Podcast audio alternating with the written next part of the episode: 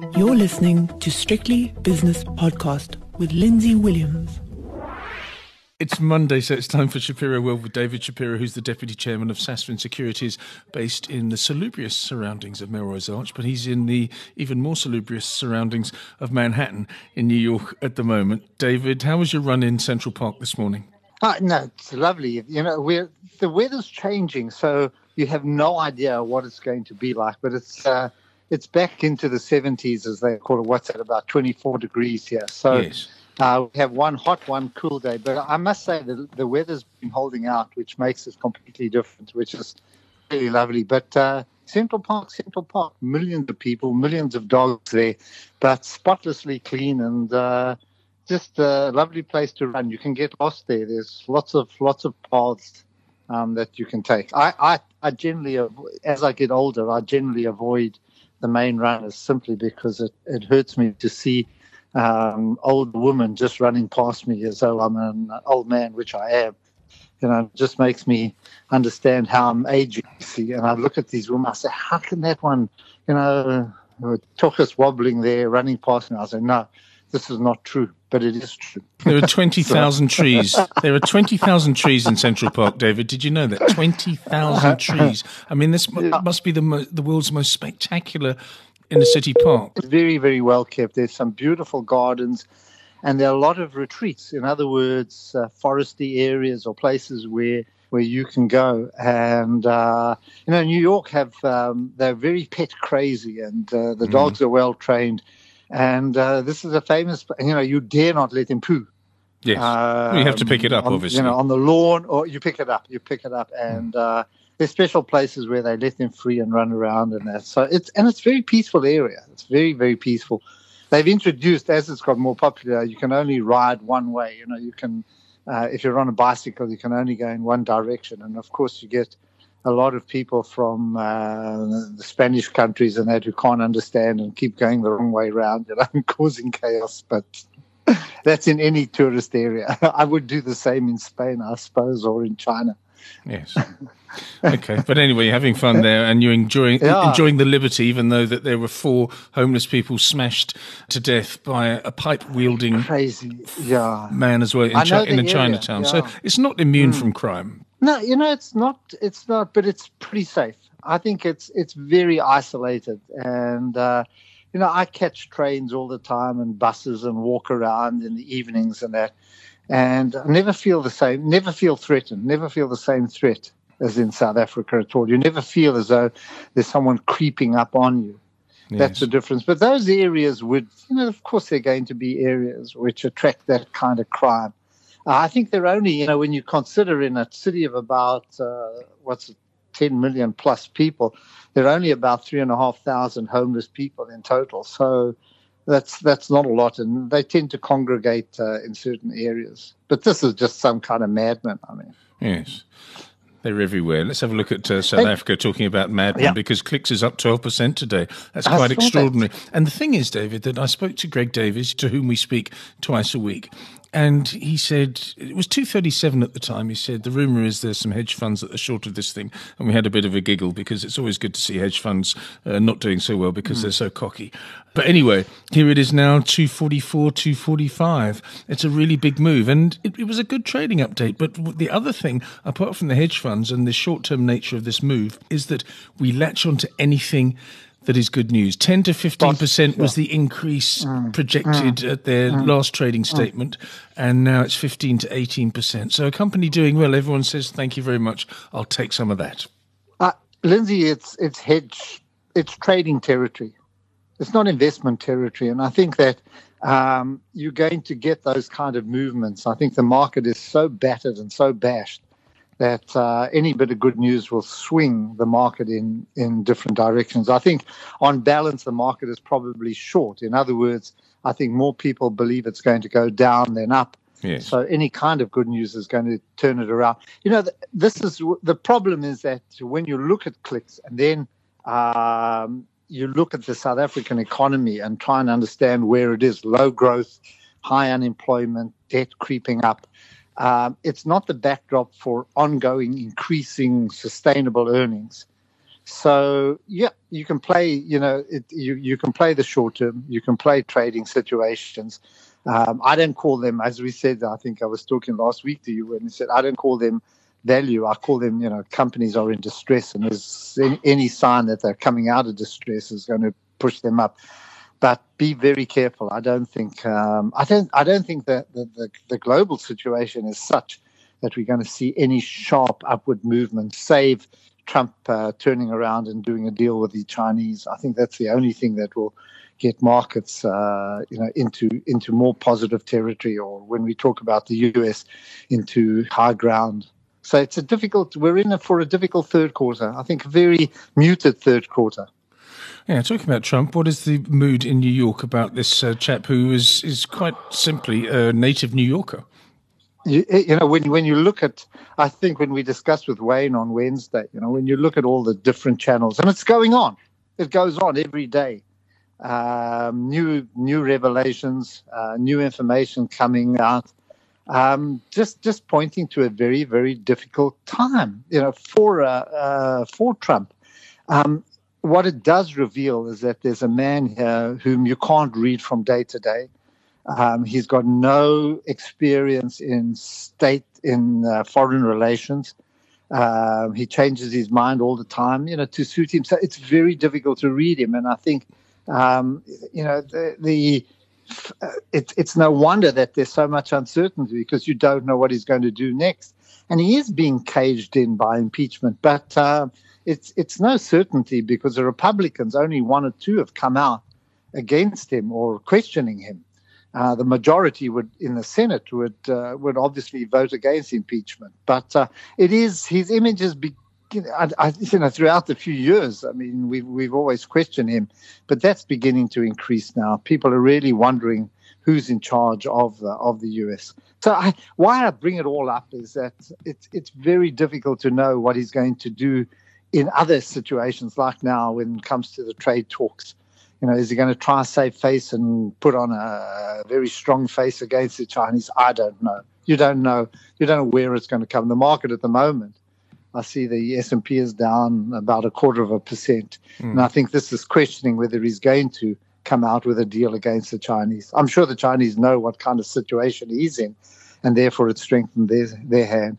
But but it's um, it, it's it's difficult to to see a clear path in markets at the moment, Lindsay. You know, and it's probably the time you just sit back and just watch Yes, you just watch, and, and you watch with increasing interest as well. There's there's two mm. camps, and this I think bears out what you said last week about a country that is completely divided. Mm. And I've been reading, I read the Huffington Post, and I read the Atlantic, mm. and I read CNN and watch CNN, and so I'm very much skewed against Trump. But on the other hmm. hand, you've got Breitbart and you've got Fox News, who are completely pro-Trump, and you've got this amazing yeah. bunch of people. Uh, Trump could murder someone and his support base yeah. would say, "Well, it was yeah. completely justified." Uh, uh, are you sensing mm. that division still in oh, New York? Oh, oh, absolutely. Oh, yeah. Oh, absolutely. I don't think necessarily New York, but certainly in the country.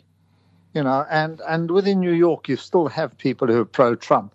Um, I, I, let's see. I, I was listening, and I think I mentioned it uh, last week. I was listening to a talk show on the way driving back from Boston, and mm. I was staggered by the outbursts, um, you know, of, of the of the talk show host um, against, uh, in favor of Trump, in favor of Trump. And we were in Connecticut or New Hampshire, and which I always thought were, uh, you know, blue states, in other words, democratic states. But I was staggered. It might have been a, it might have been one of these services that is, uh, you know, the CBS service that goes countrywide, whatever it is, a CBS talk show. But that's the kind of talk you get. You know, you the kind of talk that you see in sitcom, not sitcoms, in uh, series. You know, where you get these uh, fringe type uh, people, you know, fringe type politicians, and that who are, you know, extremely right wing or extremely left wing, whichever way you interpret it. But crazy, crazy country. So I think I think it's against that. There's no one in the middle, and we're not getting sobering voices in the middle. There's there's there's, there's no one coming out and saying uh, come on, you know, it's enough of this. Uh, we've got to follow a middle path. I don't think they care about what people think of them globally. And I think they've turned the whole world against them. You know, America, and and yet I, when I say that, when I go around Central Park or when I walk around the area in which we are now, which is the Lincoln Center area, yeah. Columbus Circle, which is a very very populous uh, populous place. Uh, the number of visitors from Asia is staggering. The number of visitors from neighboring countries, you know, from America, from Latin America, um, more, and I don't know whether they're from Europe because I can't distinguish the different accents. Are they Spanish or are they Argentinian? You know, are they Portuguese or Brazilian? I don't know. Right. But um, staggering number of people here. You know, Broadway always packed, and uh, so even even though they're losing their their, their way internationally um, in terms of uh, uh, politics, I think tourists still flock to America.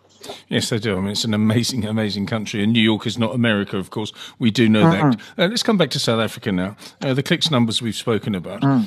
I, I, don't see any news. I don't. Again, I don't see these sort of political interactions that we see in the UK and in the United States of America. I mean, you've got a divided camp in the US, we've spoken about that, and very much a divided UK as well, with Boris Johnson and the Remainers uh, going head to head.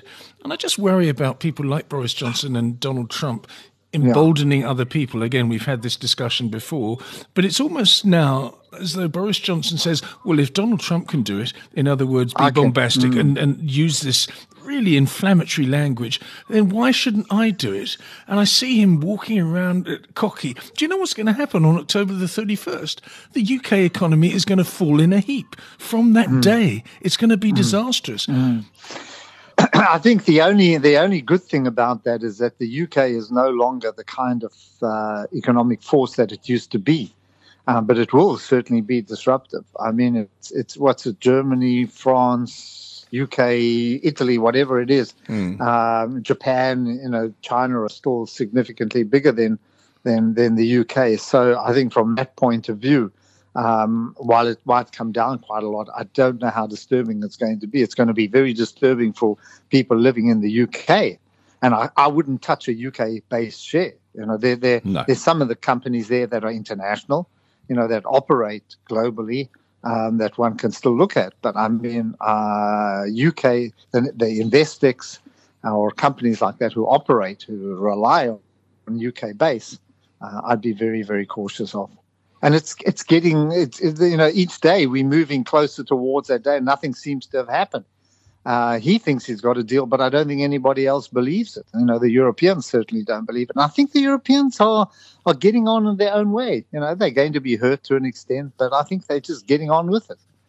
Uh, if you look at their market, I know it's under pressure because there's there's not much growth in, in, in Europe. They've got their own issues, but that's more to do with the with the Germans who don't want to spend and the Dutch who don't want to spend um, rather than you know rather than UK you know, worrying about uh, Brexit. But still, um, I think Lindsay, you know, as we talk, when you put this all together, it's no wonder we are where we are in no man's land, just drifting, because you've got to work your way through through the impeachment saga, through the trade war saga, through the Brexit saga, through I don't know what's happening in Italy, through a slowing China, through the Hong Kong which is getting ugly and having effect on on companies.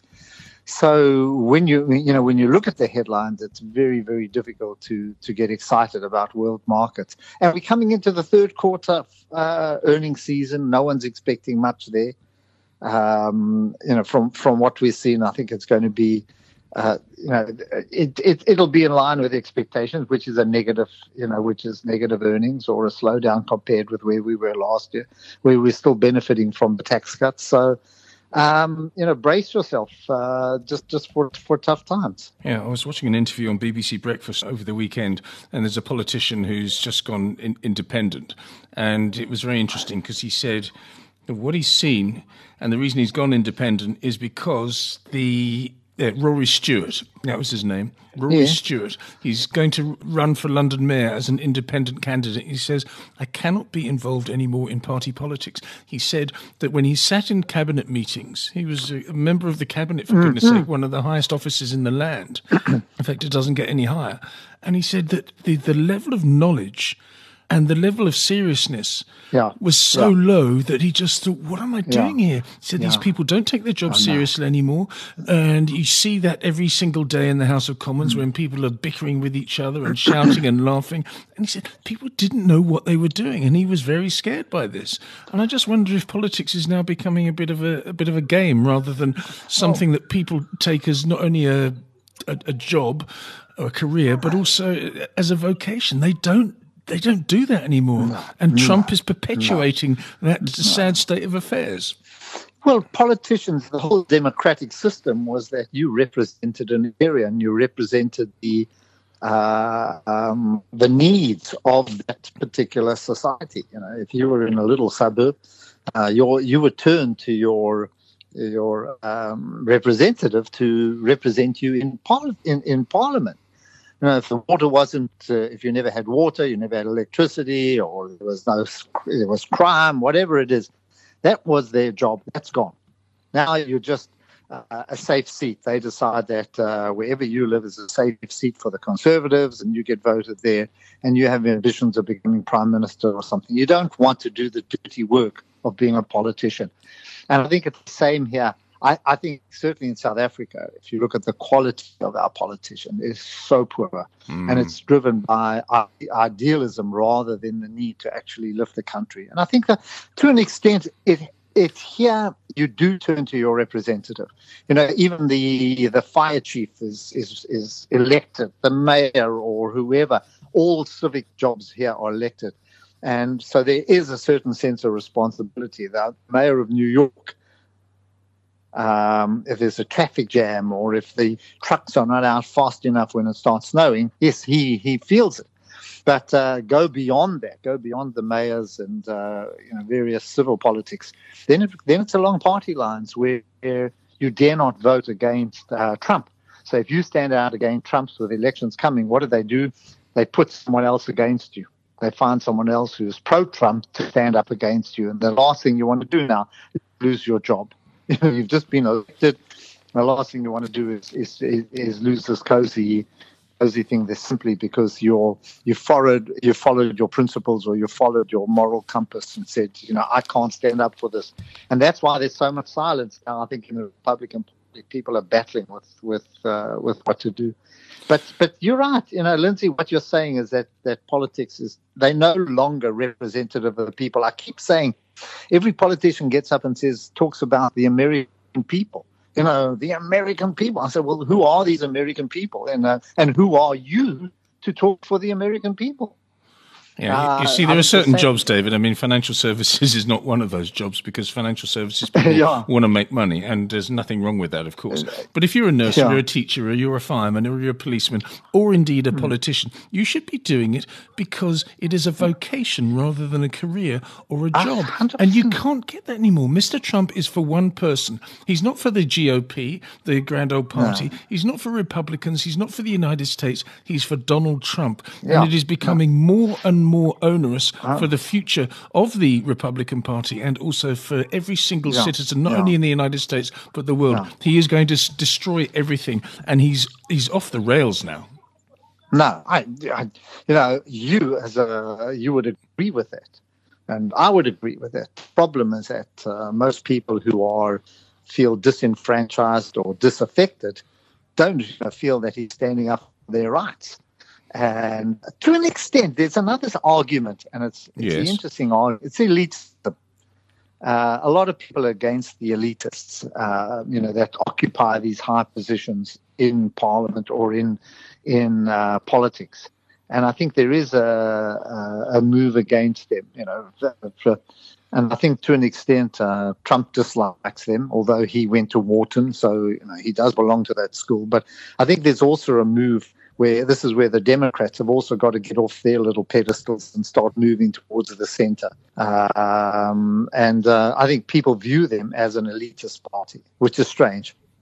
Um, so I think I think the Democrats also got to take an inward, you know, look at themselves and stop being. Um, if, if, you know, if, if you if you look at some of the Democrats and that very highfalutin, very intellectual, very. Um, they've got to learn to fight like uh, fight like Trump and come down a step or two, and use the same language if they want to get the people behind them as well. Yeah. But I, but, but you know, I, to me, it's it's fascinating, but but it's uh, you you it's very questionable what the motives are and what the real motives are and what, what democracy stands for. I'm not going to get into conversation because I haven't got the answers, but uh, it baffles me having held always having held the you know, the Americas in such high esteem and always being proud of them. Now you, you look at them now and say, yeah, do you really want to stand up when Trump walks into a room? You know, you stand up for the position, as you said. Mm. You know, for the but but hello, you know, it's, is this what it's come to? You know, you swear allegiance to the flag all the time. Hello, you know. Yeah. anyway, it is very, very difficult to to, to, to mm. fathom, and uh, the the most difficult thing to fathom is how it will end up. And I speak to people yeah. that I speak to every single day on this this podcasting site, and there are people that just say, "Oh, well, look at the jobs rates, three and a half percent, fifty years. Yes, very good, well done." But that's been going on for ten years now.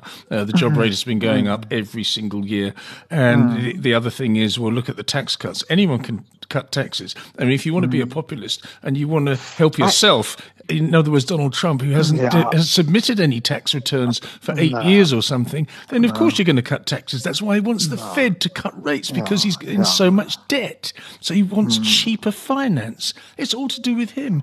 I despair, David. I want to go and grow vegetables somewhere, and you'll be on the farm next to me. You'll, you'll, grow chickens, and I'll give you my turnips. Right. I think I think you get into that kind of situation. I think what America's got to do now, I think what he's preventing them from doing is that if you want to fight the Chinese, and you know we mention the Chinese because they're a big threat to America, uh, and they're a threat because of innovation and because of their hard work. You know that's that's really what they're ignoring, and I think America's actually got to get back to becoming an innovative nation uh, the people who uh, who invented computers, you know, who introduced the Apple Watch, who have introduced so many innovations. Um, that's where they've got to focus, and I, I, believe it's the focus is moving away from that. How to improve productivity, how to increase productivity. So yes, I buy the jobs numbers because people.